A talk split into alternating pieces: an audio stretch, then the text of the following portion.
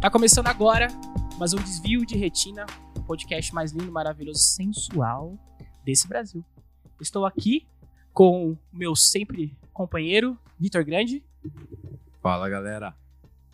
Hoje temos dois convidados especiais, diretamente de vários cantos possíveis desse planeta.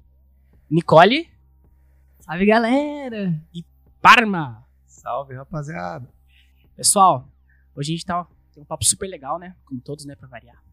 E eles vieram aqui pra gente conversar um pouco sobre algumas viagens, algumas coisas diferentes. É, acho que pra apresentar um pouco, pra contextualizar o pessoal, queria que vocês contassem um pouco do que, que vocês têm feito nesses últimos anos. Eu, eu tentei pensar em várias perguntas, viu? Falar bem real. Mas eu não consegui chegar em nada. Falei assim, ah, acho que isso é uma boa.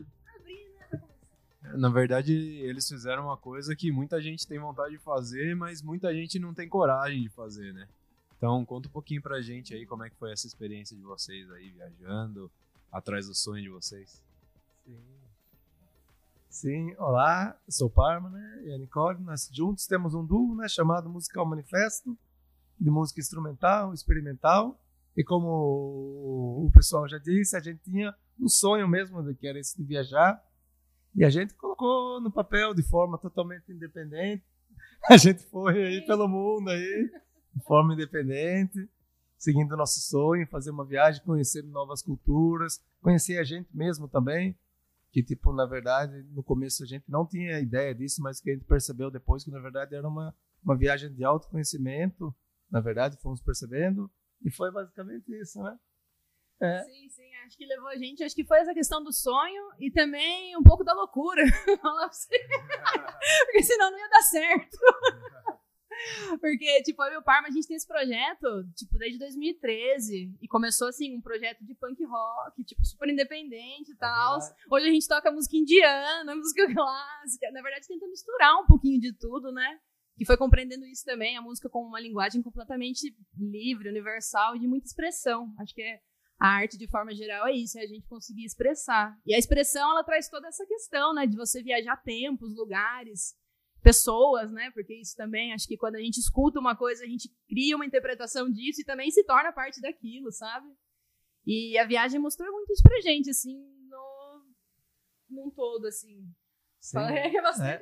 Ah, é muita informação, mas pouco a pouco vai sendo passado. Eu quero voltar um pouco nessa linha do tempo. É, eu queria saber sobre o momento que isso aconteceu, que vocês falaram assim, não, beleza, é, acho que independente do que acontecer, a gente não vai dar um passo pra trás e vai seguir isso. Vocês- lembram, assim, vocês conseguem visualizar esse momento? Falou assim, um olhou pro outro e falou assim, caraca, agora vamos pra cima. Como que foi isso? Começou, na verdade, tipo, foi antes, foi antes da viagem. Começou, acho que foi, foi em 2014, 2014 para 2015. A gente era o, o início do projeto e tudo mais. Aí a gente tinha, tava começando, eu, eu tinha uma, uma, uma furgoneta, né? Uma Fiorino. Aí a gente teve uma ideia de ir pro, pro Uruguai. Era Natal. Ó, tinha um dinheirinho sobrando. Foi, foi o piloto, sem saber, inconscientemente. Vamos, vamos, vamos, vamos lá. Vamos lá, colocamos todas as coisas que a gente tinha na Fiorino, bateria, que eu tenho um, um mini estúdio também. Colocamos lá bateria, guitarra, baixo, o citar antigo que a gente tinha. Vamos, vamos lá, cara. Com o dinheiro, fomos, na correria mesmo, na loucura, cara. Chegamos, lembro que quando a gente chegou lá na, na fronteira, no Chuí. vamos, beleza, vamos passar aqui a borda agora, sair do Brasil, entrar no Uruguai, é primeira vez pra mim, fora do, do país. Vamos contar o dinheiro aqui. Chegamos lá, acabaram o dinheiro. Opa, acabou o dinheiro. Oh, não acredito, rapaz. Fiz mal aqui. Mas a gente pensou, não, vamos, cara, a gente não queria fazer isso. Vamos, cara, vamos que vamos. Chegamos lá, entramos no Uruguai. Nos primeiros quatro, cinco dias, nossa, eu lembro, cara. Só, só batendo a cabeça no chão. Só, só, nossa, cara. Mas depois, com o tempo, as coisas foram acontecendo. A gente começou. Foi um momento muito de, de descoberta, sabe? A gente foi vendo, as coisas foram acontecendo, a gente tinha paciência. Oh, e no final, cara, nossa, incrível. A Nicole, se quiser contar alguns fatos aí, vou passar pra ela aqui, tá bom? Porque senão, madre minha, conta um pouco aí. Não, mas acho que é isso mesmo. Essa experiência do Uruguai foi um divisor, assim, de águas pra gente perceber, na verdade, como a música, ela é poderosa. Que a gente chegou no momento, assim, da viagem, que, tipo, a gente pensou nesse momento, assim, que já não tava rolando as coisas, já tava sem grana. Mano, os dois cabisbaixo, falando, é isso, vamos ter que voltar embora, não tem o que fazer. Aí voltamos, super cabisbaixo. E o que que acontece? A gente tinha estado numa pousada nesse meio tempo. E a hora que a gente desceu do carro, eu lembro dessa cena de descer do carro, tinha ficado uma amizade super gostosa. E eles falaram: o que, que aconteceu? a gente já na cara, né? Tipo, ah, não deu muito certo, mas beleza. A gente ficou aqui uma semana, a gente vai embora e tal. Não, vocês estão indo embora porque vocês não têm onde ficar? Não, vocês ficam aqui, não tem problema, sabe? Ah, vocês não têm o comer? Não, vocês comem com a gente, vocês não vão deixar de, sabe, ter essa experiência por causa disso. Aí já mostraram as coisas. Meu, eu falar pra você, a vida é muito transitória mesmo. Porque em questão de uma hora e meia mudou, assim. A gente voltando pro Brasil, de repente a gente já tinha cinco lugares para tocar, lugar para ficar e comida. assim. Muito legal. E... Esse aí foi o começo do, do manifesto? Foi bem no começo, assim, bem no começo. Foi 2014 para 2015, na verdade do ano, que era Natal, né? Natal, fim do ano, a gente chegou lá no Natal no Uruguai. Era exatamente na noite de Natal, a gente passou o Chuí, chama às 10, 11 horas da noite e a gente foi. E daí a gente foi vendo também, né, o poder, com o poder tão grande assim de conectar as pessoas que a música tem, sabe? A gente foi percebendo na, na prática mesmo. Foi na inocência nossa, na prática a gente foi. Lógico que teve todo um processo que a gente sofreu, mas, cara, mas tipo. Acho que perrengue cara. sempre tem, né? Sim, não tem qualquer como. Qualquer viagem, qualquer, qualquer é, aventura, é, assim, de certa forma, sempre tem os perrengues, né? Não sim, tem como. Sim. Tem uma história muito legal também, que tinha um cara, a gente foi lá no lugar, né? Lá em. A cidade chamava é, é, é Punta Punta del Diablo. Uou, um calor, rapaz. Por isso que é Punta del Diablo mesmo. Depois entendeu, mas beleza. Vamos lá tocar no lugar. Tinha um helados, vendia sorvete ali. Conversamos com o cara, viu? A gente pode tocar aqui, sei que tem tudo mais. Você presta energia pra gente? Presta, presta, sei que tem. A gente levou um amplificador, tinha tudo. Tocamos lá, começamos a tocar ali, fizemos ali busking, né? Você toca, pra, não sei pra quem não sabe, busking é quando você toca e coloca ali pra contribuição voluntária. A gente tocou, aí beleza, né? Aí terminou, aí veio um cara, tá ligado? Falava, falava português. Bate, falava meio gaúcho assim. Bah, sei que tem sessão de Piracicaba, vim na placa do carro. Eu sou de São Carlos, cara. Uou, como vocês estão? A gente já, a gente tinha coisa pra caramba, cara. A gente tá arrumando as coisas, guardando as coisas, e tava com, com a filhinha dele. Oh, daí perguntou do nada: Ei, como, como vocês estão aí? Vocês têm onde ficar? Eu disse, Nossa, parece tipo, mano, uma mensagem divina. A gente só tinha dois dias para ficar mais. E já tinha conversado lá com o pessoal. Ah, beleza, depois a gente vê.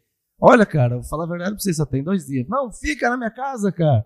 Que eu tenho um lugar aqui assim, eu moro aqui, eu sou de lá, mas eu fui casado com uma mulher uruguaia daqui e tudo mais. Eu tenho casa aqui, vamos lá pra minha casa. Não, vamos então. Isso já era tipo meia-noite, uma hora da manhã, tá ligado? Aí a gente viu que a criancinha dele tava com, com, com sono. Sabe, Renato? Ele chamava Renato. Fala o seguinte: vai, vai lá pra sua casa, hoje a gente tem lugar para ficar. Amanhã a gente combina aqui no mesmo lugar. Pode ser. A gente vai pra sua casa, no mesmo horário, sei que tem. Não, no mesmo horário, tipo, 8 horas da noite, a gente vai. Não tem problema. Aí fomos, fomos embora, lá dormimos. Chegou no outro dia, 8 horas da noite, chegou lá, cara, deu 8 horas. Velho Renato, cara, não acredito, não tem casa amanhã. Renato não vinha, cara, 10 horas, 11 horas, 1 hora da manhã. vou ficar por aqui, cara. Aí veio, tipo, a cidade tinha uns hippies lá. A galera, oh, você tá esperando o Renato? Mas, oh, parece filme de coisa mesmo. Agora vamos matar a gente. Tá esperando o Renato? Sim, tô esperando o Renato. Ô, oh, rapaz, eu conheço o Renato, sei que eu sei onde que ele mora. Vamos lá na casa dele então, sei que tem. Eu disse, não, cara, não, não, vamos lá. Aí fomos, ele morava num lugar que chamava El Bosque. É tipo num bosque assim mesmo. Era praia e tem uma parte de um bosque. Chegamos lá, tipo, era quase duas horas da manhã. Fomos junto com o cara, né? Colocamos o cara no carro também. Ah, o Renato mora aqui. Chegamos lá, o Renato viu a gente. Ô, oh, bate! Esqueci, rapaz, que eu tinha que ir lá encontrar vocês. Tô fazendo uma paeja aqui, vem, vem. Imagine, imagine o hippie fala assim: Não, também tô esperando o Renato há dois anos. Sim. Renato, Renato é maluco, cara. Tô aqui esperando da praça também o Renato há uns dois anos. Sim. Eu sei até onde ele mora, mas assim, tô esperando. Mas vem, né? É chato não ir, mas tô com vontade de ir faz tempo.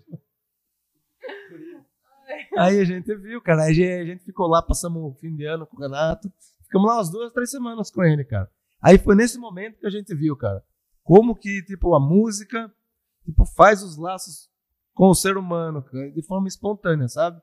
Aí deu aquele clique, cara. Aí a gente falou, não, agora voltamos pro Brasil, aí, nossa, absorvemos toda essa experiência que foi incrível.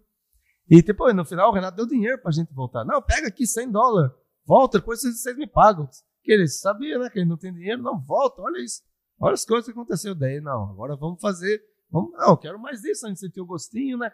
Agora vamos fazer, mas vamos para outro lugar, outros áreas também. Vamos para Europa, vamos sei lá para onde. E foi daí que começou, cara. A ideia.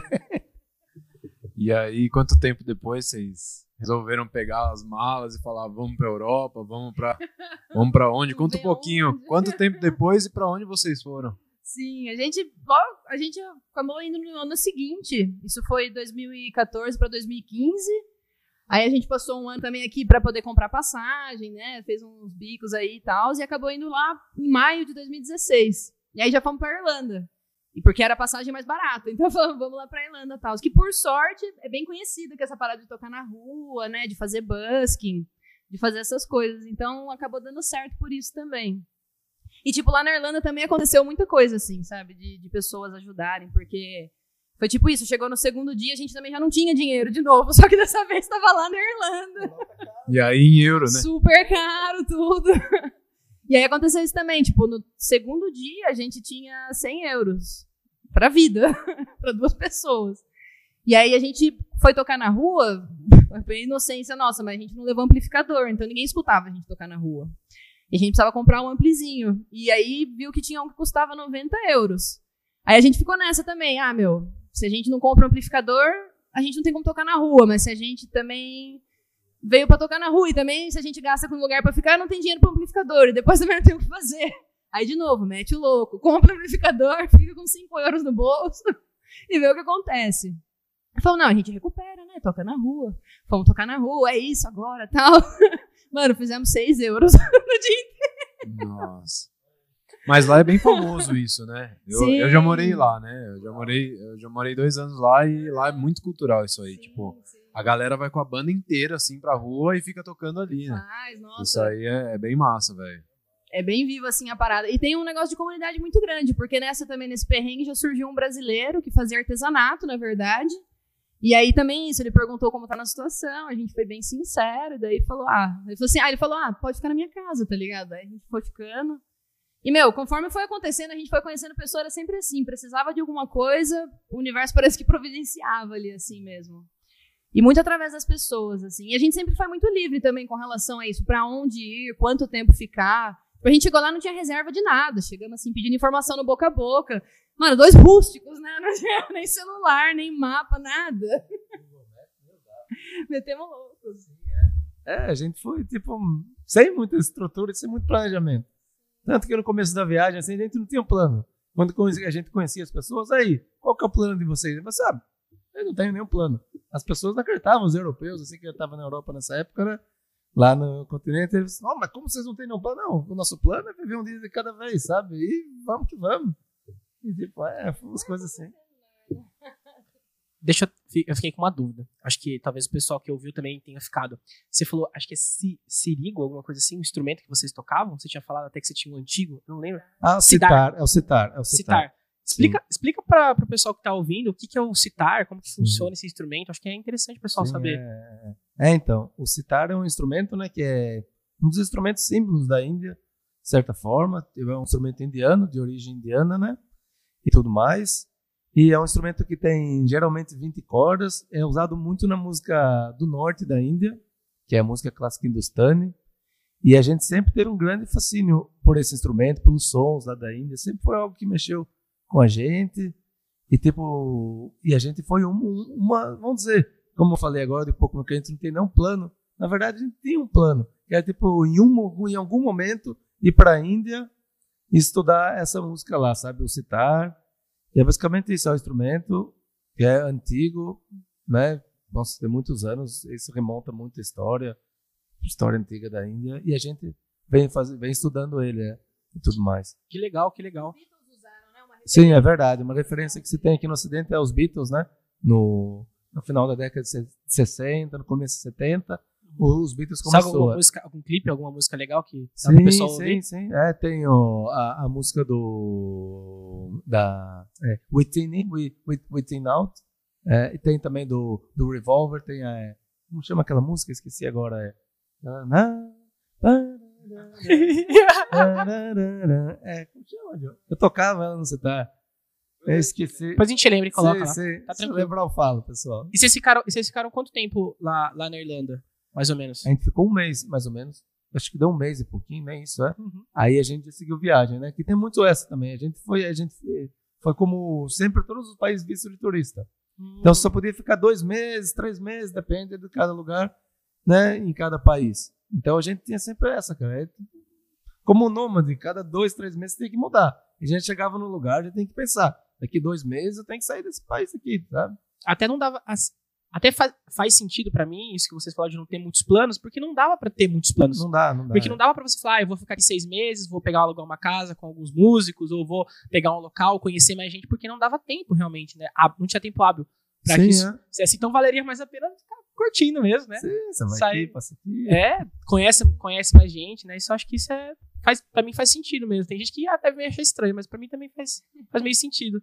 Acho que a maneira, né, desse jeito que a gente viajou, a proposta era essa, assim. Porque era muito impermanente, assim, também. Essa questão de você estar na rua tocando o tempo todo, acontece muita coisa. A galera cola e conversa, você já conhece, aí a pessoa já indica pra você ir num lugar. Então ter essa liberdade, assim, também é, é- é bem legal, assim. Eu entendo que é diferente a proposta, né, porque a gente também tinha essa questão do tempo. Geralmente você faz uma viagem, né, num, num plano mais normal, assim. Tipo, mano, você tem 15 dias ali, então você quer aproveitar ao máximo. E nessa também tem dia, mano, que você tá de boa, você não quer fazer nada, você quer dormir até tarde, né? Você acaba tendo essa, essa experiência da viagem, assim, também como, como viajantes. E. O que eu ia falar também? Nossa, esqueci. Não, não, não. Ah, normal, normal. Normal. Sempre, sempre dá os branquinhos, né? Dá os branquinhos da- das histórias, você vai no embalo ali, você, você esquece. Mas o que foi interessante é que vocês foram do punk rock a, a música A indiana. música indiana. é. Tem isso, é. a Muito vida é as massa. suas coisas.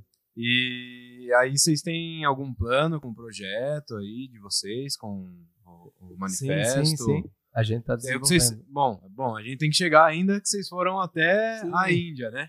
Pra aprender um pouquinho mais sobre a cultura da música que vocês querem fazer.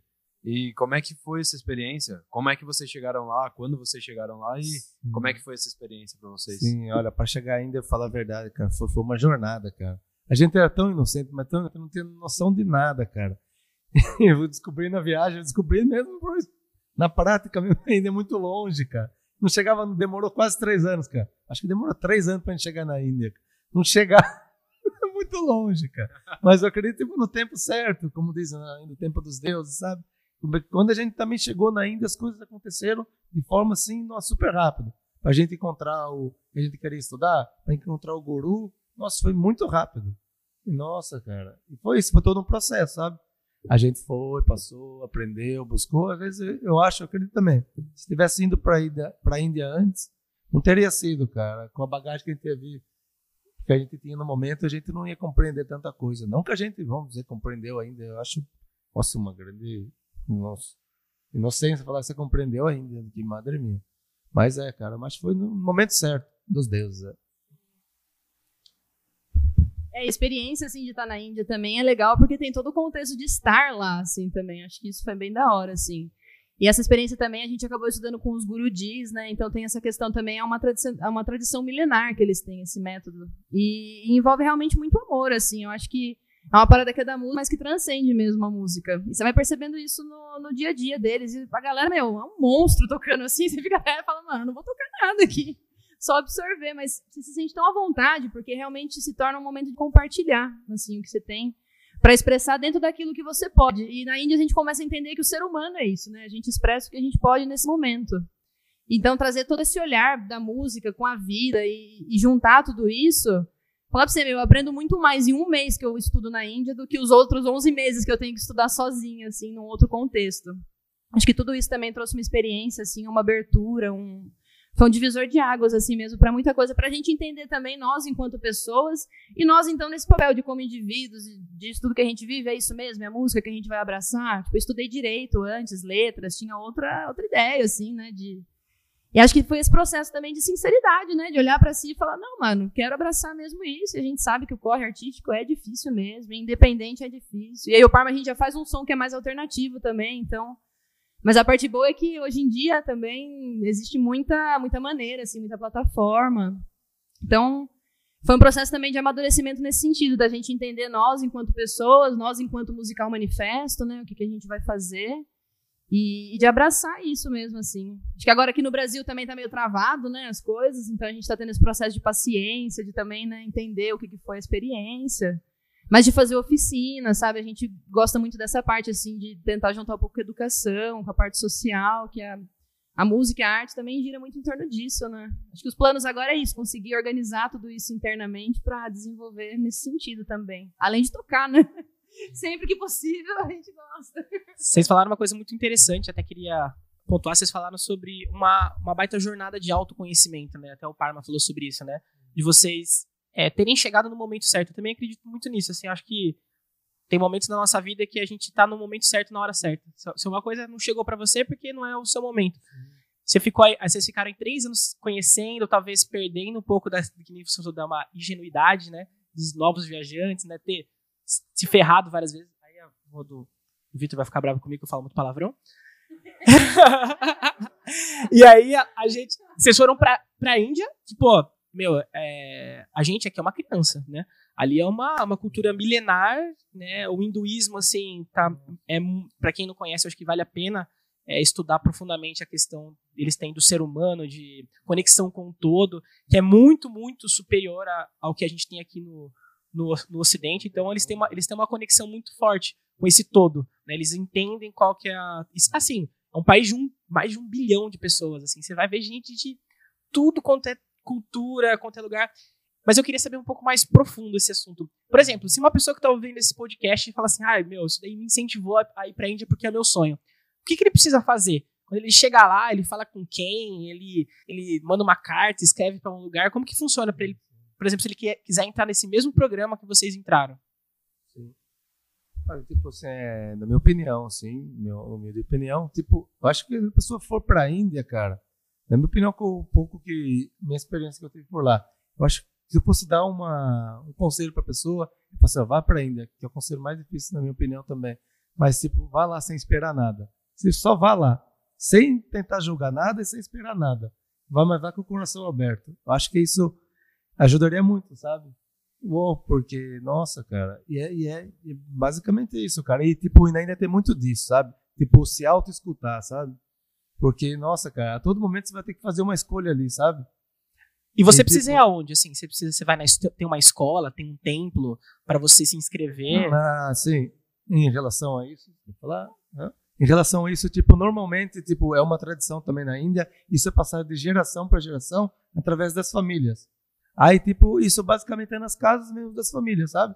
Às vezes, uma vez e outra, eles têm escolas e tudo mais, mas geralmente é na casa das famílias. Às vezes, eles, eles adaptam para fazer, tipo, uma academia, como o nosso lugar chamava academia, é Academy of Indian Classical Music.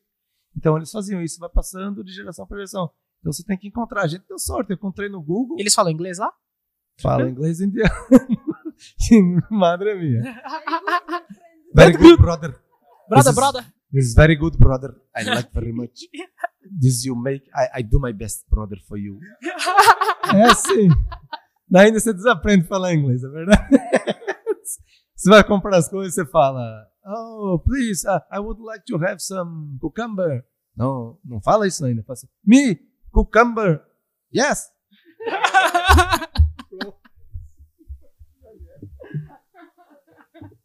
E uma coisa que é bem legal também, que a gente estava conversando antes aí, até no carro vindo para cá, né? A gente estava conversando que lá tem tudo tem significado, né? Até o jeito que você você pega comida, de comer comida com a mão, de... como é que funciona? Conta um pouquinho assim da cultura que vocês viram lá que é tão é, diferente daqui. Tipo, o que, o que, que é mais, o que, que mais chocou vocês assim ali na no negócio da, da cultura dos deuses e de jeito de comer, não sei, conta um pouquinho de. É, acho que essa parada dos deuses é bem interessante, assim, a relação com a morte mesmo que eles têm. E isso, acho que traz muita reflexão isso também. Onde a gente estava, a gente ficou em Varanasi, que Banaras, né, como eles chamam lá, que é onde tem o rio Gangue, o rio Ganga, né, que eles chamam Gangá, o Ganges. E, e ali, para quem não conhece também, mas talvez já tenha ouvido falar, que é relativamente famoso, assim, né, tem essa questão, então, de que eles levam é, e ali é o berço do hinduísmo também, mas que leva ali no rio, então, para poder fazer a cremação tudo mais. Então, também você vê. Sei lá, né, meu? Acho que a gente não, não tem esse contato, assim, com a morte de forma tão direta. E lá é muito aberto mesmo, assim, por ser algo muito natural. E acho que isso também foi bem bacana. Acho que foi um dos maiores aprendizados lá, assim. E, e essa experiência, assim, É, o Parma gostava muito de. Eu também, assim, eles têm essa questão dos rituais, né? De manhã, então, também a saudação ao sol, quando o sol vem, né? E também quando ele se vai. Mas aí também, quando você vai lá na beira do rio, tem tudo isso que você falou da simbologia, né? Então, primeiro eles sobram como se fosse uma concha que emite um som que seria tipo o om primordial, que é a criação do universo, né? Então é o início de tudo. E aí rola essa abertura. Aí eles também têm a, enfim, a questão com o fogo, porque é a transformação, né? Nada que passa pelo fogo permanece o mesmo. E ali é a cidade de Shiva, né? E Shiva é fogo, é transformação. Mas a gente sabe que é, às vezes a transformação ela, ela é forte, assim, né? Eu acho que lá é, é muito essa proposta, assim, de te mostrar a verdade, mas. Deixa eu perguntar uma coisa. É, eles têm uma coisa com as castas também, não tem? Sim, sim. E, e, existe mesmo um preconceito forte lá? Quando a gente fala, quando a gente tá falando sobre castas, assim, existe. Porque é, uma, é a única coisa que, vamos falar, me incomoda, assim, sabe? Sobre, sobre isso, você nascer predestinado por uma coisa e você vai ser aquilo pro resto da vida, não é uma, uma crença minha. Vocês tiveram Sim, contato não, com isso? Isso realmente existe ainda. E tá com, eu vejo assim, bem forte ainda, tá com força ainda. Né? Tem até uma história assim que aconteceu com a gente lá. A gente foi no festival da deusa Durga. Era um festival, é, nove dias de festival. Na Índia tem muito disso também, cara. Tudo, você sai na rua, lá festival. Ninguém vai na escola lá, só tem festival. Aí beleza, cara. Aí a gente foi em um templo, né? Lá podia entrar todo mundo e estar celebrando. Aí a gente sentou lá atrás primeiro. Aí já viram que a gente é de fora, eles gostam também. Ô, oh, foreigner, vem aqui pra frente, sentamos lá na frente. Aí de repente vem um, um Dalit, né? Que é a pessoa da casta baixa. Aí ele sentou meio que do lado nosso, assim, um pouquinho pra cada. Aí juro pra você, dentro do templo, cara, apareceu uma pessoa lá que estava organizando o evento, que é responsável por lá, falou pro Darth, viu, você não senta aqui, você tem que sentar lá, senta lá no fundo. Aí você vê uma cena dessa, você fica, né, nossa, como que eu vou absorver essa informação? Tá vendo? Essas coisas acontecem, cara. Realmente acontece. É, então, eu fico pensando, eu fiquei, eu fiquei pensando nisso, né? Porque você vê tanta coisa interessante e ao mesmo tempo você vê uma coisa talvez não não seja tão legal nos dias de hoje, né? Talvez funcionasse para eles num certo momento, né? A gente não pode também olhar para o passado com os olhos do presente, né? Porque muita coisa mudou. Mas eu acho que não sei, para mim, para mim é difícil absor absorver, que nem você falou, Sim, né? É. Se olhar uma cena dessas, é que nem você, cara, você vê um preconceito na rua, o cara está chutando Sim. mendigo ou fazendo alguma coisa, você tem uma Sim, é. Mas assim, é uma afronta. Que né, isso, cara? cara? O que você tá, que, que você tá fazendo? Né? Ainda é afronta a gente, sabe? Mas da mesma forma você não podia desrespeitar o templo, né? Você não podia Sim, chegar a desrespeitar cara. o templo. É tipo, de certa forma você pensa, quem sou eu, né, cara? Tipo, pra, tipo, também falar, tipo, mano, tenha, vamos dizer, justiça superior. Tipo, se a pessoa tá fazendo isso, que na Índia eles acreditam no karma. Mal karma pra pessoa. Tá destratando um outro ser humano, um semelhante, tipo, simplesmente pensa nisso. É, é sempre uma afronta, sabe? Para você estar tá ali, você tem que abrir mão de muita coisa, sabe? Se tipo for levar a Índia a sério, você fica maluco, sabe? Então, tipo, mano, eu vim aqui só para experienciar, para ser uma pessoa melhor, quem sabe poder ajudar, que nem essa história também de ajudar lá na Índia. Não, se for ajudar a Índia, você vai, você vai virar mendigo também, sabe? Você percebe que tipo, você não é um super-herói, você não vai salvar a Índia. Você não vai salvar o mundo. Se eu der tudo um, uma rúpia para todo mundo que tem aqui na Índia, eu não tenho um bilhão e meio de rúpias. Então, se você percebe também que né, mesmo assim a gente tem o nosso certo, sabe, limitações. ainda sempre é isso, afrontando a gente, sabe? Ainda você tem que abrir mão de muita coisa para estar tá lá, sabe? Porque não vai ter as coisas, sabe? Papel higiênico, não tem. Coisas simples, sabe? Vamos dizer, coisas materiais, não tem nas outras coisas. Aí vem esse processo, sabe? Privacidade. Privacidade não tem na Índia, sabe? Não tem, cara. E, tipo, às vezes é denso, às vezes, sabe? Você sente assim, você não se sente muito bem, às vezes denso, sabe? Mas é um processo de coisa você tem dentro de você, você está tentando, sabe, tirar aquilo para fora e ter todas. Nem sempre, tipo, é só oh, tranquilidade, uma paz aqui, né? Não, às vezes vem mesmo denso, entra um negócio no coração. Complicado, cara, é. Mas, mano, mas é recompensador, né? É, que é meio, é meio contraditório, né, esse negócio. É tanta espiritualidade e é. tudo mais, aí de repente Esses o cara só porque é de uma casta diferente sim. vai lá pro fim da fila, né? Sim, então, tipo. Sim é complicado. Nossa, esse é um negócio que pega mesmo, assim. E, e, ainda acontece, mas se eu não me engano é ilegal, assim, né? Isso nem, nem, nem poderia estar tá acontecendo. Mas é que é o racismo, por exemplo, no Brasil também, né? Mas que acontece. E a gente vai vendo isso, assim. E lá na Índia também uma coisa que é legal, assim, que tem surgido aos poucos, que não sei, que também é uma prática que está chegando aqui, é o yoga, assim, também, que, que traz um pouco disso, né? Essa questão, eu não conheço muito a respeito, mas tenho amigos e às vezes a gente conversa a questão do Dharma, assim, também, que é isso também. Quando rompe com essa questão das castas, né, que é de que você precisa de alguém para ser esse, esse, essa ponte entre você e Deus, começa a entender que não, que você é essa ponte direta com Deus, né? Nós somos, é, existe essa compreensão assim, então isso também acaba quebrando, é um pouco assim, ou tenta quebrar essa ideia do sistema de castas. Que é isso, é você entrega o seu corpo numa conversa direta ali assim mesmo. E acho que talvez pouco a pouco assim as coisas mudem assim. Eu sou uma pessoa bem otimista com relação a isso. A situação das mulheres também é muito complicada na Índia como mulher, assim, andar na rua não era a mesma coisa sozinha do que andar com parma, sabe? É muito nítido. Como é aqui também no Brasil, sabe? Mas acho que lá por estar num outro contexto, né? A gente está em outro lugar, se nota, assim, muito mais. E... Mas é isso que o TT falou, mano. É muita dualidade, assim, sabe? Isso é muito doido na Índia, assim, É um contraste incrível, assim, de... que você tem que levar com muita leveza mesmo, igual o Parma falou. É um lugar muito artístico, sabe? É incrível, cara. É um lugar que, tipo, respira arte. É o lugar que eu falo, cara. Do que eu estive, é o lugar que mais existe arte, sabe? Sim, coisas assim, incrível, cara. Nada lá eles fazem à toa, sabe? Você encontra a pessoa lavando uma pedra assim, no, na beira do rio, você sabe que a pessoa tá lavando uma pedra, né, cara? Pra gente se torna um negócio meio inútil, né? Mas se for lá conversar com a pessoa, ela vai te explicar, cara. Não, porque isso aqui, por isso aqui. Tudo tem um significado. É muito, é muito, muito interessante. Eu recomendo as pessoas irem, sabe? Mesmo, tipo, mesmo você não vai entender nada também, não, não, não tem problema, cara. Tipo, é, é pra experienciar, sabe? É muito, muito massa. A questão sanitária é complicada, porque é, a gente, no Brasil, a gente tem um, um, conceito sanitário diferente do mundo inteiro. Vocês passaram por vários lugares do mundo, vocês sabem o que eu tô falando. A gente é limpo mesmo. A gente é bem Sim, limpo é. aqui. Eu não sei também se é o não, certo, não, é, sei lá. É bem mas, isso, né? mas eu tô falando de, eu não tenho experiência nenhuma, tô falando que eu vejo na TV, vejo na, na internet, algumas coisas assim, mas parece que o, o, conceito sanitário lá é bem diferente, principalmente de preparar comida com as mãos, de, não sei como que é a parte dos banheiros, banho, essas coisas, mas até você falou do papel higiênico, né? Deve ter algumas coisas bem, Sim, bem é. diferentes lá em relação é a isso. isso mesmo, essa palavra que você usou, assim, eu costumo usar também, tipo, esqueça o seu conceito sobre, sobre, sobre tudo, na verdade. Isso engloba também o, o sanitário. Esqueça, cara. O conceito que você tem no Ocidente é esse conceito quando você chegar na Índia, cara, acabou. Conceito para tudo, para educação, para negócio de, de sanitário. É incrível, é para cozinhar. Incrível, cara. Nossa, cara. E tipo, isso, isso realmente impacta no começo. Você assim, uou, o que é isso, cara?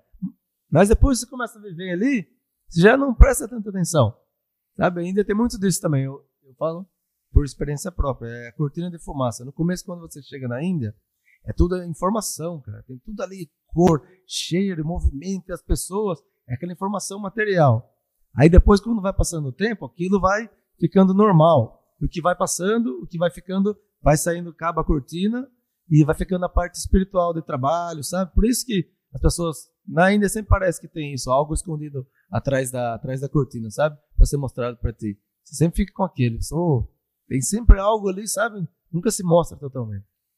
Ah, é. Nossa, deve ser, deve ser bem, bem, realmente bem diferente, né? Deve ser um, um crescimento, assim, foda, foda, foda mesmo. Bem legal. E pelos outros países que vocês passaram também? Que vocês foram, vocês foram pra Bulgária, né? Como é, Sim, como é que foi a vivência lá? Que eu lembro que. Não lembro, acho que foi seu irmão que me falou, né? Que que vocês moraram em hostel, Sim, em troca de moradia mano. e tudo mais, e troca, né, trocavam, trocavam com trampo em troca de... Mano, conta um pouquinho dessa experiência também. Que, tipo, Acho é um... que, meu, com certeza. É, é uma dica, assim, que fica para quem quer viajar a longo prazo, a gente tem que estar tá sempre pensando nisso, né? A não ser que você tenha grana, velho. No Brasil, a gente sabe que não é a realidade da grandíssima maioria. É, trabalho voluntário é uma boa. Então, a gente né, tem, tem alguns sites, a gente usava esse que chama Workaway, e você cria um perfil lá, você paga por ano. É um valor até simbólico, acho que são para duas pessoas, né? Era tipo 40 dólares pelo ano. E, e, daí, tipo, isso salvou, assim, a gente também. Foi um divisor de águas nesse sentido, que a gente conseguiu ver mais oportunidade, né? E além da experiência, assim mesmo, que é isso, de, de trocar, de estar com o pessoal local. Ali na Bulgária foi muito legal. A gente acabou fazendo uma amizade tão bacana com o pessoal do hostel e com tudo, que a gente virou um acampamento base, assim, né? Às vezes dava um negócio, oh, vamos para onde? Ah, precisamos de um pouco de segurança, vamos voltar para Bulgária. que ali a gente já sabia que já tinha esquema, era só chegar no hostel, fazer o trabalho voluntário ali numa boa. Aliás, o dono virou um grande amigo, é um grande amigo nosso, a relação é outra hoje. É... E isso em vários países, assim, na verdade. Acho que depois de uns seis, sete meses de viagem, a gente começou a, a usar esse sistema do trabalho voluntário que agregou muito, assim, nesse sentido de conhecer gente e, fazer de uma maneira mais sustentável, assim mesmo, o rolê. De experiência e financeiro também, né? Qual que é a diferença, assim, da mais da Europa oriental para a Europa mais ocidental? Porque, assim, que é Bulgária, Sérvia, então tudo é meio antiga União Soviética, né? Tá tudo meio Croácia, Montenegro, né? E, e acho que tem, tem tradições muito diferentes do que a gente está acostumado a ver dentro da, da, da, nossa dinâmica da oriental, que é Alemanha, França, Inglaterra, né? Do que a gente vê.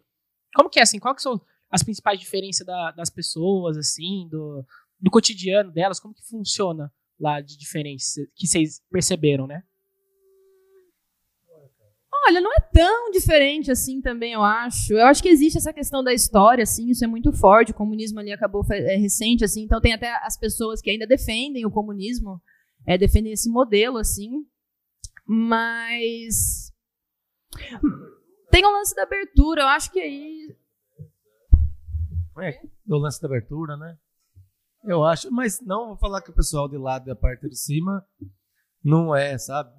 Porque cada, cada ser humano é um ser humano. Mas é, cara, tem, tem suas particularidades, mas no geral, tipo, o continente é, sabe? Vamos dizer que nem aqui na América do Sul, um exemplo. Ah, a gente, Brasil, Chile, Argentina, a gente sabe, a gente se entende, a gente é meio parecido, mas tem suas pequenas ali características de cada lugar, sabe? Eu gosto muito do leste europeu, sabe? Que, tipo, ah, eles vivem de, a vida de forma menos, mais simples, sabe? Até menos o capitalismo tá, tá menos, sabe? coisando eles para ir trabalhar, só trabalhar e. Não.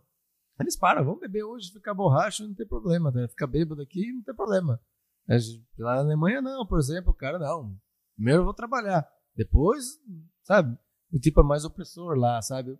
Com as pessoas. O sistema é mais, sabe? Mas nos outros já não. Mas é muito, é muito massa. Mas eles, lógico, na parte ali do leste sempre tem um escultor diferente. A, a, parte musical, assim, é muito legal. Ali na Bulgária eles têm um negócio que chama, tipo, Cosmic Voices. E realmente, assim, essa questão do canto, que eles chamam de folk, né? É muito bonito, assim mesmo. É um dos sons, acho que, mais bonitos, assim, que eu já escutei na vida. E acho que é muito pouco conhecido, assim, até, na verdade. Tem a questão com as danças também. E as letras, apesar de a gente não entender, é, os amigos acabavam falando que traduz muito dessa rotina, assim, né? A Bulgária, por exemplo, é dois terços natureza.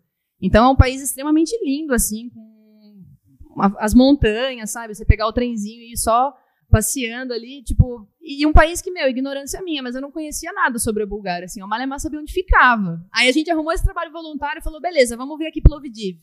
E essa cidade que a gente ficou, ela tem 7 mil anos. E é, acho, acho que uma das cidades mais antigas da Europa, inclusive. Quem fundou ela foi o pai do Alexandre o Grande. Quer Caraca. dizer, uma história não assim. Era, não era nem em Bulgária, então devia ser assim, Macedônia. É, chamava Filipópolis. Chamava. Caraca, que foda. É, me, fa, me, fa, me fala uma coisa. Vocês, vocês falaram sobre os cantos. Vocês lembram de alguma banda, alguma coisa legal para falar? Porque assim, depois a gente vai colocar na descrição. Acho que é legal pro pessoal ouvir, né? Falou assim que pouca gente conhece, né? Sim, sim. É como a Nicole falou, né? Na Bulgária tinha é, é, Cosmic Voices of, of Bulgaria. Um artista muito, muito, muito legal. Tem uns, um pessoal que era amigo nosso também, Oratinitsa. Oratinitsa, muito legal, cara. Isso, Fala mais. Não, é que esses Oratinits eu acho interessante porque eles pegam essa questão das letras antigas, né, que traz tudo isso, então é, tenta perpetuar um pouco essa memória para que não se perca, porque se acaba se perdendo assim mesmo. Só que eles colocam alguns ritmos assim mais mais novos assim, então eles colocam uma reinterpretação assim disso, e colocam o diridum. Então faz uma mistura bem bacana que assim. Que o diridum é aquele instrumento australiano que é um canão assim. Aqui, é, aqui é chama assim, né, berrante. Né, mas... Aqui no Brasil chama berrante. O berrante. A única diferença é que o berrante é pra cima, né? Não é pra Sim, baixo. não, mas eu acho que eu já vi uma, umas bandas assim que misturam um pouco de, de música eletrônica Sim. com esses instrumentos meio. Parece, parece uma pegada ali, meio, né? meio viking, né? Sim, sei, dá um. Lembra mesmo isso, né? assim. É bem é, legal, então, assim, é bem legal. É muito doido, né? Esse estilo musical é muito Nossa, é, diferenciado. Eu adoro, total. assim. E que, e que mistura, assim, né? Traz essa conversa, esse diálogo de tempos e de propostas diferentes de som também. Eu gosto muito dessas texturas que vai provocando assim mesmo, assim, a gente, que dá aquela surpresa até, não, vai aqui então, isso aqui. Acho bem bacana. É, No leste, assim, eu, vejo, eu vi isso mesmo. No leste europeu, ele- eles ainda têm mais é, preservado o re- resquício das, da cultura antiga, sabe? Do folclore antigo, tem mais do que no norte da Europa. Tipo, você tem mais, às vezes você vê os instrumentos no leste da Europa. É. Aí, tipo, é, você vê os teus instrumentos, isso é um pouquinho mais ainda preservado, sabe? Uma, é, pode ser uma diferença, como a gente falou é, no começo aqui desse, desse assunto. É. E me, e me fala uma coisa, eu queria saber um pouco mais dos, dos perrengues aí. Ah, Que todo mundo acha que na Europa, não sei o quê, meu Deus, que lugar fantástico, o Brasil é uma merda, todo mundo vai se fuder. Mas eu quero saber assim, porque, pô, tenho certeza, três anos, cara, não tem como ainda, né? Vocês já tomaram algum calote feio? Vocês já, assim, putz, fala- de, de- até de repensar, você fala assim, putz, será que é realmente esse lugar que a gente precisa estar? Como que, como foi? Não, calote não, cara. E falando financeiro, muito menos. Porque não tem nem como roubar gente que não tem dinheiro. Sabe? Então, a gente tava na crista da onda. Como não ser roubado? Não tendo dinheiro? Vai roubar o quê? Meu pensamento não dá pra você roubar. Toma, então. não, não, cara. Ó. Fala pra você, cara, viajar na Europa é muito. É, de certa forma, bem tranquilo, sabe? Tem que só ficar esperto e tudo mais, mas, cara, eu não lembro. Só no Marrocos, uma vez, cara, que aconteceu um negócio tem, tem que a gente foi enganado por uma pessoa, vamos dizer. Isso que eu lembro, sabe? Porque a gente viveu também seis meses no Marrocos. A gente tem que uma coisa que era legal na viagem, a gente vivia, passava tempo nos lugares, não ia ficar só dois dias num país ou numa cidade, ficava meses às vezes, dois meses, três meses. Às vezes você, você conhece o país? Conheço, mas conheço essa, essa cidade aí. Porque a gente se conectava com o povo local, sabe? Ficava vivendo um mês e meio ali, começava a conhecer as pessoas. E, por exemplo, do Marrocos, foi que a gente viveu lá seis meses, é logo no começo. Primeira vez, isso foi muito interessante, o processo de ir para o Marrocos para conseguir, para depois ir para a Índia. A gente aprendeu muita coisa. Marrocos é, a, é África. Ah, norte da África, é. E lá eles são muçulmanos, né? São influência mu- Tipo, religião é um negócio que influencia muito na sociedade, cara. A gente já viveu junto com os muçulmanos, com os, na Índia com os budistas, com os hindus, com os jainistas, né? Na Índia, com os ortodoxos. A gente viu, cara, como que, tipo, cada sociedade, sabe, acaba se moldando, cara. E daí aconteceu lá no Marrocos, a gente chegou lá em Tanger, a gente tava em Tarifa, né? Na, na Espanha. Aí vamos lá, vamos lá pro Marrocos, cara. A gente nem inocência total, era o quarto mês da viagem só. Porque chegamos na Europa, né? Primeiro chegamos na, Irlanda, aí não era parte do Schengen. Não sei se o pessoal sabe disso, mas tipo, tem um acordo lá entre a Europa, o Schengen, vamos dizer, o Reino Unido não faz parte do Schengen. A gente que chega de turista tem que mudar a vista por conta disso, é beleza. Ficamos um mês na Irlanda, depois fomos pra parte do Schengen, que era a Alemanha. Deu três meses, aí a gente tinha que sair Que da é, Europa. que é a União Europeia. Sim, é, é a União Europeia. Que é, é mais É ou a menos a União Europeia. É por causa do Brexit, né? Sim, É, Teve é. essas mudanças e tal. Aí temos que sair, vamos, tem que sair agora da Europa, cara. Aí, por sorte, encontros, né? Encontramos um cara lá no, no Porto, em Portugal. Vamos lá, vamos lá, sei que tem. Não, cara, talvez seja nosso visto. Vamos pro Marrocos, eu vou direto, cara. A gente, ah, vamos pro Marrocos, cara. Chegamos lá, chegamos lá pegar na Gibraltar, né? Naquele estreito lá. Vamos pegar o, pegar o bote aqui, pegamos o, o bote, o ferry boat. Chegamos lá no Marrocos, rapaz do céu. Parece que é outro planeta, cara. Mas só tem 12 quilômetros aqui de distância. Eu tipo, mas aqui que existe esse lugar aqui? Eu tava na Europa aqui do lado aqui, cara. Incrível, cara. Aí começou, cara. Foi muito massa o Marrocos. Aí o cara veio, né? Desculpa aí, pessoal. Eu vou contar a história. O cara já veio com a gente. Eu sei que tem como vocês estão. Hoje é sexta-feira. Tocou música lá na, na mesquita. Ah, hoje é dia de comer cuscuz. Porque de sexta-feira eles comem cuscuz, segundo a, a tradição lá dos muçulmanos. Mas o cuscuz não é igual do da gente aqui. Aí vamos lá, eu conheço um lugar aqui, vamos, vamos. Aí chegou lá, fomos no restaurante lá, chegamos no Marrocos, não vale nada, cara, baratinho. Tipo, ficava 10 euros, 5 euros no máximo, tá ligado? 7, entre 5 e 10 euros era pra ficar a conta. Aí beleza, fomos lá, compramos, o cara começou a trazer tudo, cara. Traz, traz isso aqui, traz isso aqui, traz isso aqui, traz isso aqui. Aí chegou no final da conta, tá ligado? O cara falou assim, e aí, vamos, tá bom, já não aguento mais comer, cara. Traz a conta aí. Quando traz a conta, eu era um bagulho 70 euros, tá ligado? 70 euros. Eu tinha 100 euros pra viver no Marrocos. Disse, não, você tá louco, sabe? Que 60, 70 euros, que não. Aí o que, que eles fazem entre eles? O cara te pega na rua e leva lá no restaurante, é combinado, tá ligado? Só que a gente não sabia disso, tá ligado? Aí, aí foi, né, cara? A gente brigou, sei que tem, né? Não, que você, você tá maluco, cara? como vou pagar isso daí? Aí no final das contas a gente pagou 50 euros. Mesmo assim, tomava um calote mais ou menos, tá ligado? Pô, sério, metade do dinheiro que eu tinha no gramado. Tiveram que negociar ainda, né? Sim, pode tomar. O amigo meu foi pra Tailândia e, e lá na Tailândia aconteceu a mesma coisa com ele. Ele falou assim que toda hora vinha um cara falando, não, vamos pro templo, pro não sei o que, não sei o que lá, que você vai falar com, com, com o santo, sei lá, como que é um, a ideia, sei lá se é santo. Mas você chegava, aí ele chegava lá, meu, assim, não era nada disso, ele tinha que pagar uma maior grana, maior grana gastava uma nota, turista, e falou que. Daí ele conheceu um cara lá que falou pra ele assim, cara, velho, não vai com esses caras. Se você quiser alguma coisa, vai numa empresa, fala com a empresa, mas assim, não vai com esses caras, porque os caras estão ali pra, pra passar perna no pessoal. É que nem vocês falaram, tem muita gente boa, mas eu também acho que tem muita. Que nem aqui, cara. Você vai lá no Rio de Janeiro, lá, dá um, dá um rolezinho, dá uma voltinha lá pra você ver. Você sai do aeroporto, já o taxista já fala, já te pega num lugar ruim, né? Assim. Então tem que tomar, acho que tem que tomar cuidado mesmo. Acho que é o equilíbrio mesmo, assim, na verdade, pra não acontecer isso. No fim, você acaba ficando esperto, assim, que às vezes eles vêm até dar informação pra você, você nem pediu. Já aconteceu já comigo. Só tava com uma, provavelmente, cara de perdida. Aí o cara veio, eu mó inocente, né? Ah, você queria? Eu falei, ah, queria ali e tal. Aí ele pegou e falou assim, ah, tal, é pra lá. Aí já pediu dinheiro, tá ligado? Eu falei assim, nossa, achei que você tava dando informação de boa, né? Nem pedi informação, você queria oferecer. E é isso. Mas depois de um tempo você começa a pegar o jeito dessas pessoas, porque acaba, as pessoas criam um estereótipo entre eles mesmos, né? Acaba sendo mais ou menos a mesma coisa. Você já pega, tá? Você pode ir aqui no Marrocos, na Índia, na Tailândia, no Camboja, você já pega, o cara fala uma palavra, você, ai, não, esse aqui já sei que tá querendo passar pra trás, já, já era.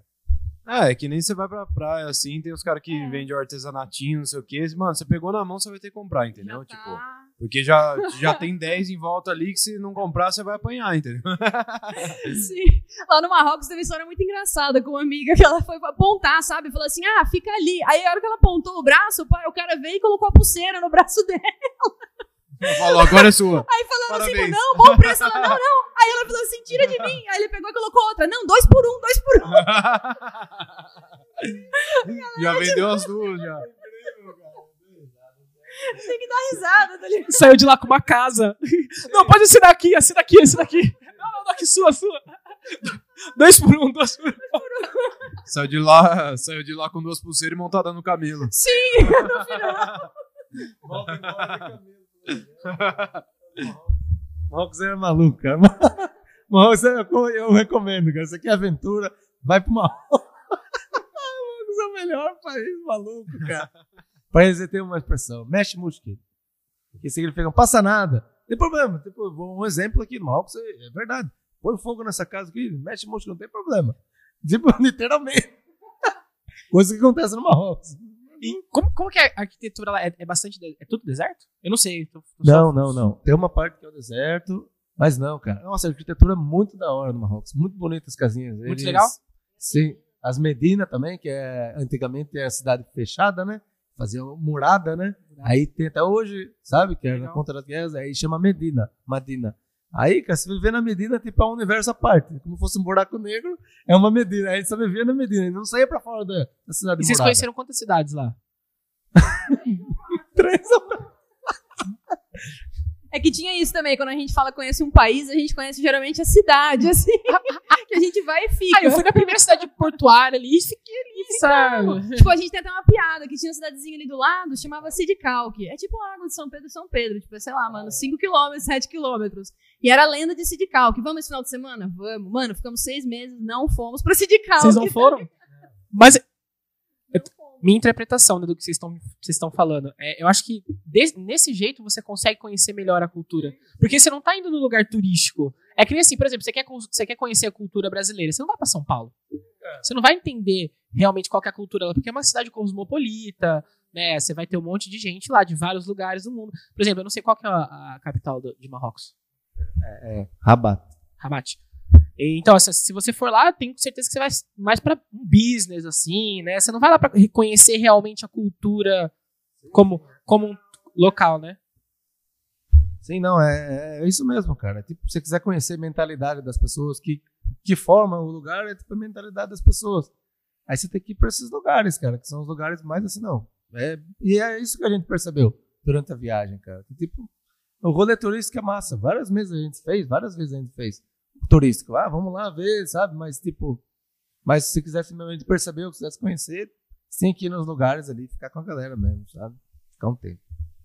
Sim, é, essa questão que o Parma falou, tipo, do negócio de turismo, de ficar nos lugares, é verdade. Tipo, lá em Marrocos, por exemplo, acho que essa questão, quando a gente fica mais tempo também, você acaba criando um laço. Que às vezes, tipo assim, acontece, né, da gente encontrar as pessoas por casualidade e realmente criar ali uma conexão em pouco tempo.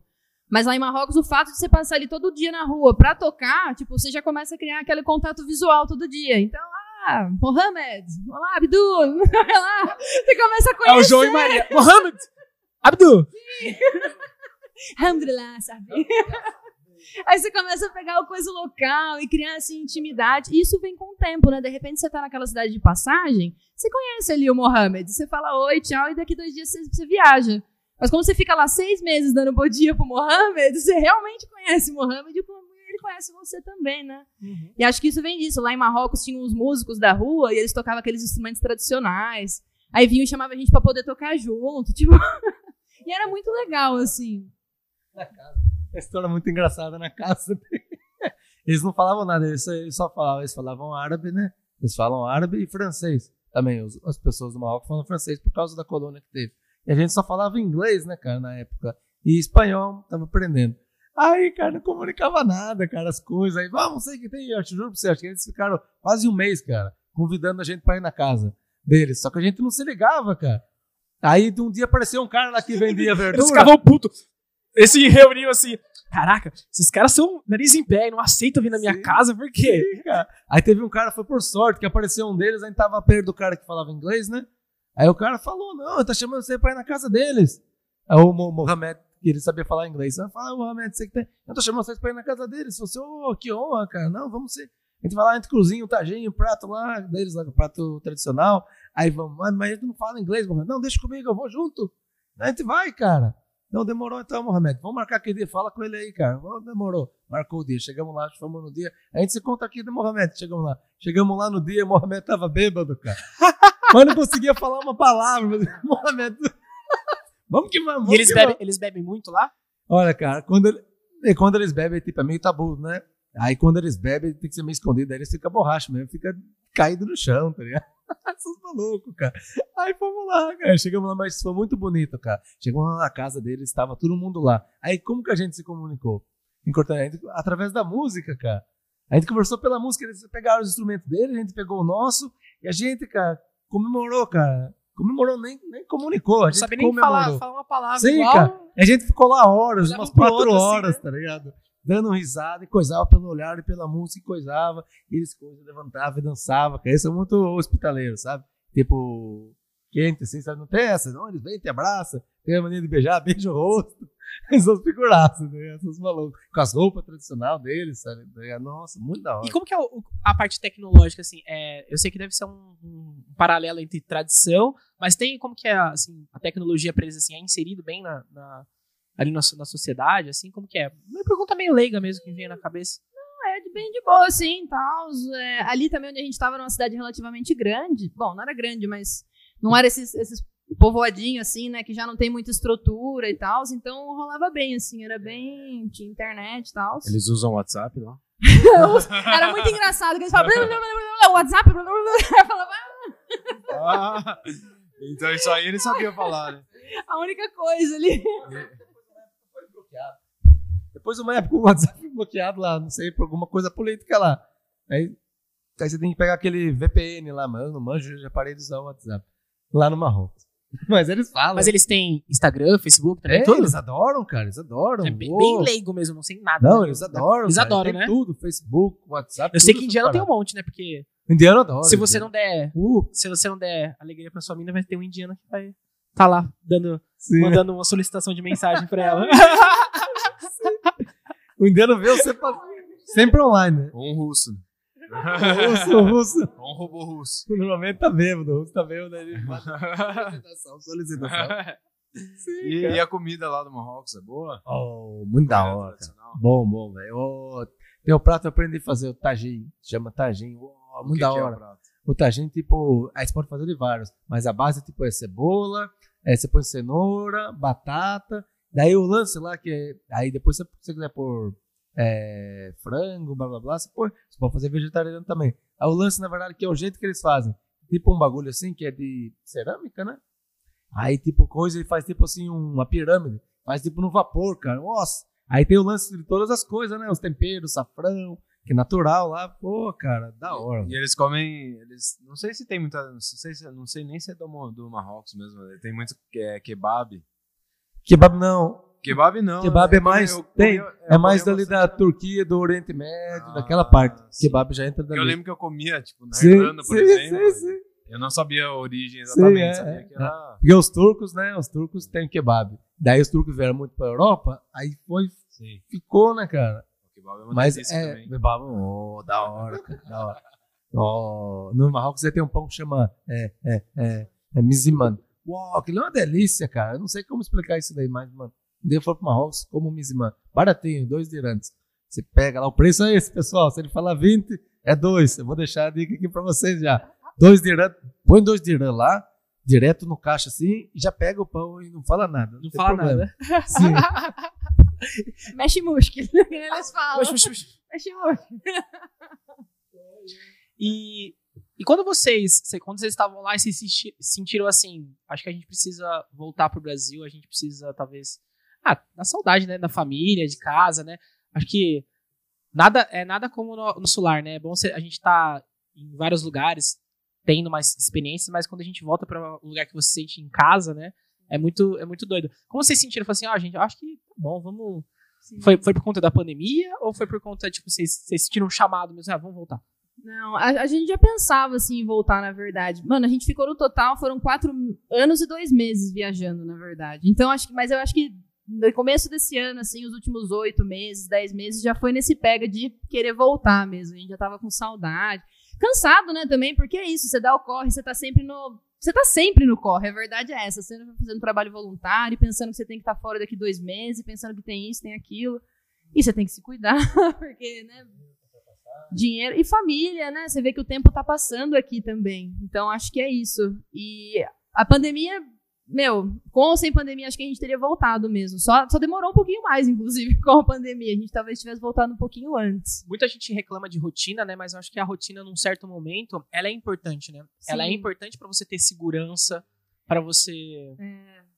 Eu acho que isso, esse retorno, assim, mostrou muito isso pra mim, mano. Tipo, eu percebi que eu tava precisando desse porto seguro de novo, pra entender quem eu sou, porque foi tanta mudança, tanta coisa pra digerir, que você acaba meio que se perdendo, assim. É até perigoso. Você tem que entrar dentro de si mesmo e entender, né? Então, voltar, esse processo foi muito bonito, de estar com a família, de reconhecer o que, que é meu, que ainda segue, o que, que mudou, né? Mas ter esse, essa referência, assim, do, do lar, assim, do Porto Seguro, eu acho que é fundamental mesmo. Em algum momento é necessário. O Principalmente equilíbrio, né? dá, dá valor do que, do que realmente precisa dar valor, né? Uma cama, né? um chuveiro quente. Sim. Escova de dente, oral B. Comida da mamãe. comida da mamãe. É verdade, acho que quando, quando você. é, sempre quando você quer dar valor a uma coisa é, mais profunda na sua vida, você tem que. Você tem que ir fazer uma coisa que te tire do, do seu, da sua zona de. Zona de conforto, com né? A zona de conforto, né? É a teoria que os caras falam do, do banho frio lá. Não sei se eu acredito muito nisso, mas eles falam sobre isso, né? Que quando você toma banho frio, você tá tirando, saindo da zona de conforto, isso é uma coisa positiva pra você. Se é real ou não, não sei mas é sobre isso, sabe? Sobre você sair de uma, de um- uma segurança que você tinha, de uma estabilidade, uma zona de conforto, e, e ficar quatro anos fora. É, nem você falou, você não tinha.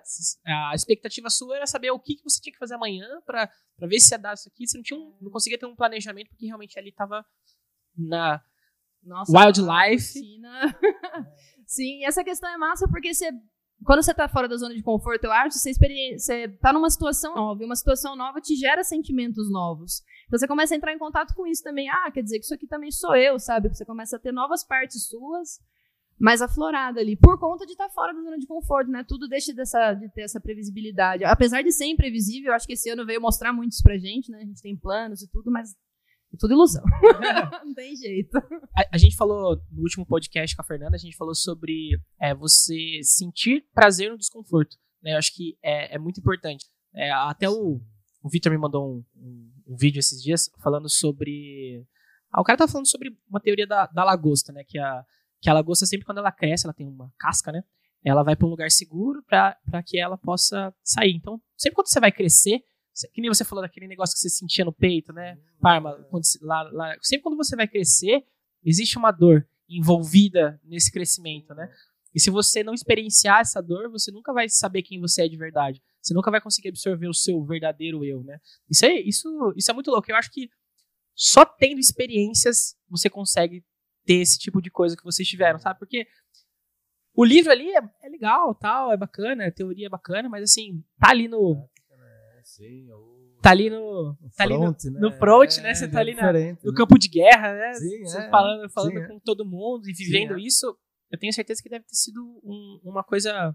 Uma coisa foda. E vocês, vocês vieram faz quanto tempo aqui pro, pro Brasil? Faz uns cinco meses, é? Cinco meses. A gente chegou no começo de julho, é? Aqui no Brasil, é? De volta. Eu tava na Tailândia antes daqui. Foi uma, uma, uma jornada também voltar. É, Que e cê- cês- é que vocês não vieram direto, vocês vieram como? Direto, a gente veio direto. A gente deu uma sorte incrível, cara. Vou até vou- porque tipo, como que é as coisas. Depois a gente voltou de graça. Uma pessoa, uma pessoa pagou pra gente, sabe como que é as coisas do universo, cara? Pra gente voltar. Foi uma brisa, cara. A gente Conta aí, eh, tá conta aí, conta aí, até conta aí. hoje. porque A pessoa, é tipo, a gente conheceu com o Charan, que é um senhor, ele já tem quase 70 anos, cara. Ele é tipo o, o rei, o, o- sei lá como explicar ele, cara. Ele tem muito dinheiro. Mas fez outra coisa. A gente fez uma amizade muito sincera, tá ligado? Ele tem um resort, chama Banana Resort. É temático de banana, coisa de asiático Tailândia, na Tailândia. na Tailândia, cara. Em, em, em Kanchanaburi. É, numa cidadezinha. Tipo, a gente vivia perto de Kanchanaburi, era Bancal, era uma vila. Tinha 200 pessoas. Muito, muito massa. Esse tipo de experiência também, né? Entender a cultura local. Aí, beleza, foi passando os dias. A gente ficou oito meses na Tailândia. Oito meses no total por conta da pandemia. Aí parou. Chegou o final do ano, começo do ano, parou tudo. E ficou nessa. A gente fazia trabalho voluntário lá. Ele fechou o resort, deixou a gente lá. Muita gente fina, cara. E no final das contas, ele viu que a gente não ter como voltar. Aí ele falou pra gente: não, compra uma passagem, eu pago, não tem problema, nossa amizade. Tipo, mano, não esquenta a cabeça, aí que tem. E coisa, cara, comprou uma passagem, era pra maio a passagem. Aí chegou no meio foi, foi cancelado a passagem. Olha a treta, cara. Aí vamos ficar aqui então, né, cara? E ficamos, ficamos, ficamos. E no final deu uma briga mais ou menos pra conseguir, né, por conta de burocracia do país. No final conseguimos sair só em julho. Aí fomos, aí era pela Ethiopia Airlines, ainda fomos pra Etiópia ainda. Ficamos lá, era um voo de escala. Chegou lá na Etiópia, muito engraçado. Chegou lá na Etiópia, a Etiópia tipo, tava uma guerra civil, tá ligado? Assim, oh, não sabia disso, foi pego surpresa. Aí chegou lá, tem o voo né, de escala. Chegamos lá, oh, daqui três horas e nosso voo, vamos voltar pro Brasil, cara. Só tinha três, quatro pessoas no avião, cara. Assim, oh, ok, né, vambora. Aí chegou lá, voo cancelado. Tem uns, uns brasile- dois brasileiros, eu, Nicole, mais dois brasileiros, quatro pessoas. Aí os dois brasileiros entraram em pânico, cara. Calma, rapaziada. Vamos lá pra Etiópia. É, Daí a galera foi muito massa da, da coisa. Não, amanhã vai ser o seu voo, cara. Aí chegou lá, beleza, fomos, fomos pro, pro, pro hotel, tá ligado? Chegamos no hotel, o cara falou, viu, não pode sair daqui, tá ligado? E tudo mais, não pode. Tem o cara com um fuzil do lado do seu quarto. Sai do quarto, não pode nem sair daqui. Do quarto, pode sair do hotel, não dá seu passaporte aqui. A galera em choque, cara. Disse, não, não, dá o passaporte, aí que tem, vamos que vamos. Aí fomos, ficamos lá uma noite, cara. Aí depois a gente viu na, na TV, tá ligado? Que tipo, a polícia tinha matado um cara, um artista, que era contra o governo, tá ligado? Aí tipo, tava protesto lá no país, cara. Aí a gente foi, mas beleza. Aí a gente foi, cara. Chegamos lá, daí fomos no caminho, no meio do caminho, parou no Togo. o cara falou, "Ó, agora vai morrer. A galera pensou que era tipo os filmes, tá ligado? Do Jack Chan, que para no Togo pra tirar seus órgãos. A galera. Aí já tinha, no- nesse segundo dia do voo, já tinha mais gente. Veio gente de vários lugares. De vários outros países, né? Tudo voltando pro Brasil. Eu dando risada. assim, A galera acha que vai morrer no Togo. Aí isso tem. E foi- colocar gasolina. Aí chegamos conseguimos chegar no Brasil. Nossa senhora, é uns perrengues que acontecem em viagem Sim, também, né, cara. cara? Que você, você parece que não tem fim, né, o negócio. Foi uma odisseia, cara, voltar pra casa. Você, assim, olha isso, cara, incrível. Sabia que a gente não ia voltar de uma forma normal. Tinha que ser assim, que o cara dando passagem pra gente, que a passagem sendo coisada e parar na África, ficar lá um tempinho, e depois parar no Togo, sei lá do que, e voltar, sabia? É, mas esse negócio é muito legal, né? De quando a gente tá aberto a fazer as coisas, como as coisas acontecem e voltam pra gente, né, cara? Sim, é. E vocês são exemplos vivos disso aí. Tipo, é? aconteceu o tempo todo com vocês aí. Vocês contaram várias histórias que vocês chegaram sem saber nada, sem conhecer ninguém, e simplesmente chegaram lá, as pessoas te deram coisas. Sim, Deixaram vocês ficar, ficar na casa deles, deram comida, Sim, pagaram passagem. É, muito É louco, conexão, né, cara? Desse lance da música também. Da arte em geral. Nosso caso é a música. A gente viu isso, cara. A gente experienciou isso desde a época do Uruguai, como a gente falou no começo da conversa, cara. A gente viu. Foi totalmente por causa da música. A gente encontrou essa pessoa também, o Kuncharan, que nos pagou a passagem. Foi por conta da música também, sabe? E uma coisa que a gente desenvolveu também, pessoalmente, foi tipo a paciência, sabe? A paciência tipo, faz realmente transformações, sabe? A gente via, às vezes, tipo, não precisava fazer nada, cara. As coisas aconteciam por si só, cara. É só, é só você ficar ali, vai acontecer. Sabe? Mas, é, mas isso leva tempo, porque às vezes você quer resolver o problema hoje, sabe? Não, mas tempo, é, desenvolveu muito isso. O lance da paciência. Isso, a meu modo, assim, trouxe muito crescimento. E né? viver um dia de cada vez também, né? Porque não adianta você tentar antecipar o dia de amanhã, porque nunca vai resolver o seu problema, né? Você ficar pensando no problema que você tem que resolver amanhã, você nunca você não vai conseguir resolver hoje. Não, então, é, viver um dia de cada vez, esperar, emanar energia boa e esperar voltar. Sim, né? é, cara. E acontecia, cara. Você tinha paciência, as coisas aconteciam. A gente falava, ah, paciência do universo. Não é o tempo nosso, cara. É o tempo do universo. Tipo, o tempo do universo é outro, sabe? O meu eu quero resolver amanhã. Mas o universo demora um tempo pra ele fazer, pra resolver. Mas se você tem a paciência, na prática, cara, você via, cara. Olha isso, cara. Por que, que eu fiquei estressado à toa? Em todos esses países, vocês conseguiram fazer música, assim, na rua ou em algum lugar? Ah, praticamente todos, assim. A gente só não tocou lá na Índia, mesmo, porque a gente também já tava nesse pega de estudar, né? E lá também é outra história. E no Camboja também, que foi uma passagem meio rápida ali, a gente não tocou, mas de resto, mesmo na Tailândia, a gente acabou participando de um festival. Tipo, acabava tocando lá também no resort, fazia umas coisas vezes em barzinho. Mas sempre pra. Mas assim, né? Acho que quando o Parma falou que as coisas são mais fáceis na Europa, é no sentido de que, tipo, tem mais estrutura, né? Pra gente conseguir fazer essas coisas. Então, mesmo tocar na rua, ou mesmo você precisa de um suporte ali, qualquer coisa, você já vai na assistência social, eles também já dão um help, sabe? Então, tipo, acho que nesse sentido é legal lá, porque tocar em outros lugares é basicamente tocar pra empatar, assim. Tipo, Marrocos, Turquia, Tailândia. Tipo, é tudo tocar pra. Mas nessa proposta de um dia de cada vez, tá maravilhoso, assim, também. Acabava rolando. É. E as conexões era sempre isso. Acho que essa questão de ter paciência que o Parma falou é muito disso. E tocar na rua é isso, meu. Às vezes você toca lá três horas, não faz nada. Às vezes você toca cinco minutos e, tipo, faz a sessão do dia também. Então é, é isso, tem um tempo, as coisas acontecem para além da gente também, né? Acho que é isso, é a questão de a gente se entender, mas também entender a gente dentro do todo, né? E acho que é isso, ter paciência realmente foi um dos grandes. Filosofia profunda. Olha, vamos, vamos entrar no campo filosófico, então. Não faz isso, não. Vamos- Eu gosto de fazer umas, uma- umas- jogar umas questões aí filosóficas. É, se vocês forem pra, parar para pensar, é, há três ou quatro anos atrás, assim, o que que, o que que vocês perceberam que mais mudou em vocês, assim, pós? Quando acho que agora é o momento que vocês voltaram para casa, acho que é o momento de você organizar a mesa, né? Você tem uma mesa, a mesa das ideias, assim, né? E agora você quer organizar, né? Se vocês forem parar para pensar, assim, o que que, que que mudou em vocês? É pergunta pros dois, cada um fala uma coisa, não vale falar geral, não. Então, assim, pra vocês, o que, que mais mudou? Hoje você falou assim, nossa, eu acho que eu- isso me tornou uma pessoa. O Parma falou sobre paciência, né? Sobre esperar. É muito importante isso porque a gente tá vivendo uma vida que é feed, né? De notícias ali, né? Tudo passa muito rápido, relacionamento tem Tinder. É tudo muito rápido, né? Então a gente tá, tá vivendo uma vida que não tem paciência, né? Mas. Falem vocês, né? Eu já falo demais. Sim, ó. Pra mim, cara, na verdade, é, teve todo esse lance. Mas a coisa que mais, assim, que eu vejo hoje em dia, que eu consigo saber o que eu quero, cara, da minha vida, assim, sabe? Pro futuro, sabe? Consegui- Propósito, assim. propósito, é. Conseguir direcionar, não, é isso que eu quero pra minha vida. E eu sou muito, eu sou muito grato por isso, cara. Pra falar a verdade. Basicamente isso. Pra mim. é. É, eu acho que pra mim também encaixa nessa questão do propósito, mas eu, assim, Nicole, uma coisa que eu percebi muito com a viagem e que eu não sabia, eu, sei lá, julgava diferente, eu achei que eu fosse mais desapegada, sabe? Achei mesmo, e me joguei mesmo por causa disso. E fui percebendo que não, mano, rola muito apego. a ideia, pessoas, a ciclos.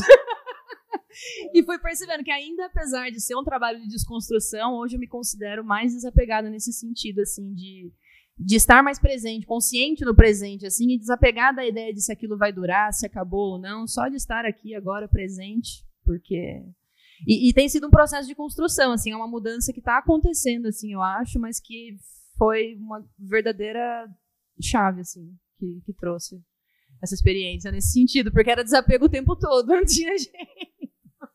E vocês têm alguma, algum objetivo agora com o manifesto? Como é que tá a ideia de vocês? O que vocês estão querendo fazer? Quais os próximos passos? Conta um pouquinho pra gente. Sim, sim, sim. É a nossa ideia, cara. Basicamente, eu acho que inconscientemente é, é compartilhar, cara, na verdade. No fundo, no fundo, se for tirar tudo, a ideia mesmo é compartilhar. É, toda essa experiência que a gente teve, sabe? Aí em forma de, de música, em forma, cara, de oficina, de qualquer forma, como agora também, né? Nesse podcast é um exemplo, para mim, clássico disso, é compartilhar. Então a gente está organizando, a gente está fazendo, tá, estamos é, compondo, né? Depois de toda viagem, dessa viagem, digerir toda essa informação, estamos, estamos é, em processo de terminar, né? Uma composição de um álbum que a gente queria gravar, né? Nossa ideia era gravar depois disso. E, e daí, cara, meter a cara mesmo, cara. Tipo, é, todo dia é uma batalha, cara. Um dia de cada dia. Um dia de cada vez, né, cara? É, tipo, não acaba, o sonho não acaba, só continua. Tipo, continuar, dar, dar segmento, isso que é a beleza, né? Continuar falando, conversando, compartilhando, fazer oficina, fazer o lance social que o Nicole já falou, que a gente acha muito interessante, sabe? Educa da educação, sabe? Compartilhar. A gente tem ideia de fazer projetos em escolas e tudo mais. Basicamente, cara, só seguir o caminho. profeta, Valdemar. Siga o caminho. Siga o caminho interno. Leia o livro. No caminho, no caminho do bem.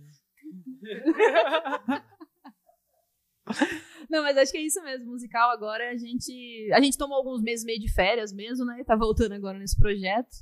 Mas acho que é isso. A ideia de oficina a gente gosta bastante, assim, e vem trabalhando, acho que é um jeito bacana, assim, de, de mostrar essa experiência assim mesmo. Porque esse projeto nosso chama o DASIS. E ele foi inspirado meio também numa jornada do Guru Nanak, que foi um guru do Sikhismo. Você já, não sei se vocês conhecem essa religião. Sabe aquela que também é da Índia, que o pessoal usa o turbante e tal. É dessa religião, assim. E foi meio que inspirado, assim, também nessa jornada que a gente deu esse nome. Então, primeiro gravar e colocar esse projeto em, em andamento, acho que é um pouco disso, assim, que, que o Paulo falou também, mas essa é a ideia. Vamos ver aí com esse corona também. Como vão Vocês pretendem voltar a viajar depois que, depois que a pandemia acabar, essas coisas? Sim, sim. A gente tem ideia de viajar, voltar assim também lá na Europa, que a gente criou um eixo de relação bem bacana. Né, contato com pessoas, assim, né? Acho que é isso, as grandes pontes. Mas também aqui na América do Sul, mano. A gente queria dar um rolê aqui também, que não conhece muita coisa, né? E no Brasil. Sempre, sempre. Mas a ideia é essa, no ano que vem voltar a viajar também.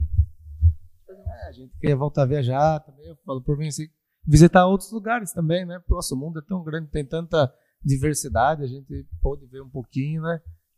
Visitar os outros lugares, visitar as outras pessoas, é isso aí. Aí, se, pessoal, se alguém conhecer algum lugar interessante para o pessoal conhecer, já pode mandar umas dicas aí, algumas coisas assim. é, e se o pessoal quiser procurar vocês nas redes sociais, faz, faça um, um jabá aí, Sim. legal, como que, como que funciona? A gente tem um Instagram, né? Um Instagram que é arroba, arroba musical.manifesto. A gente tem o YouTube também, que é o Musical Manifesto. Mas entrando no Instagram, acho que já vai ter tudo. Tem a página no Facebook também. É, basicamente, né, as pessoas sabem como usar isso daí. Não precisa nem falar. É um beabá. A gente, é, como a gente está em desculpa, como a gente está em processo de gravação, a gente vai criar também a plataforma no Spotify e tudo mais, e está construindo o site também para disponibilizar mais material para isso, assim, né? Tem um musical manifesto, nós, assim, banda, mas também esse projeto DASAS, que traz essa questão da experiência Tem data de viagem. Do, do álbum? Tudo. Então, se tudo der certo, acho que em janeiro é pra estar tá tudo certo ali no Spotify. Show. Gente, gratidão imensa. Acho que foi um prazer, tanto mais pra gente, talvez. e para quem, tá, e pra quem tá ouvindo, e para quem tá ouvindo, assim, foi, foi bem legal. Acho que a gente até pode marcar uma, umas próximas aí pra gente falar sobre mais coisas que vocês lembrarem, porque eu sei que é impossível lembrar tudo da, de todas. De quatro anos, assim, né? Deve ser muito difícil. Mas gratidão mesmo, assim. É, foi muito especial. Todos têm sido muito especial, na verdade. E a gente tem aí, vamos, tem projetos novos aí vindo pra gente também. Tem, a gente tá, vai ampliar esse nosso contexto aqui. E tem muita novidade vindo por aí também. Brigadão, Não. viu? Não, a gente quer agradecer também de coração, gratidão pela oportunidade, pelo papo, pelo convite, assim mesmo, e parabenizar também o programa de vocês e tudo, dessa oportunidade mesmo de trazer espaço pra gente, né, pra poder compartilhar e, enfim, construir junto. Gratidão também quem acompanhou aí a gente até agora, gratidão pelo papo, galera. Sim, sim, pessoal, gratidão aí, muito obrigado mesmo pelo convite, é, ó, por abrir o espaço de vocês aí. Pessoal, só agradecer mesmo todo mundo, de coração e vamos lá, pessoal. É isso, gente. Obrigadão, viu? Até mais.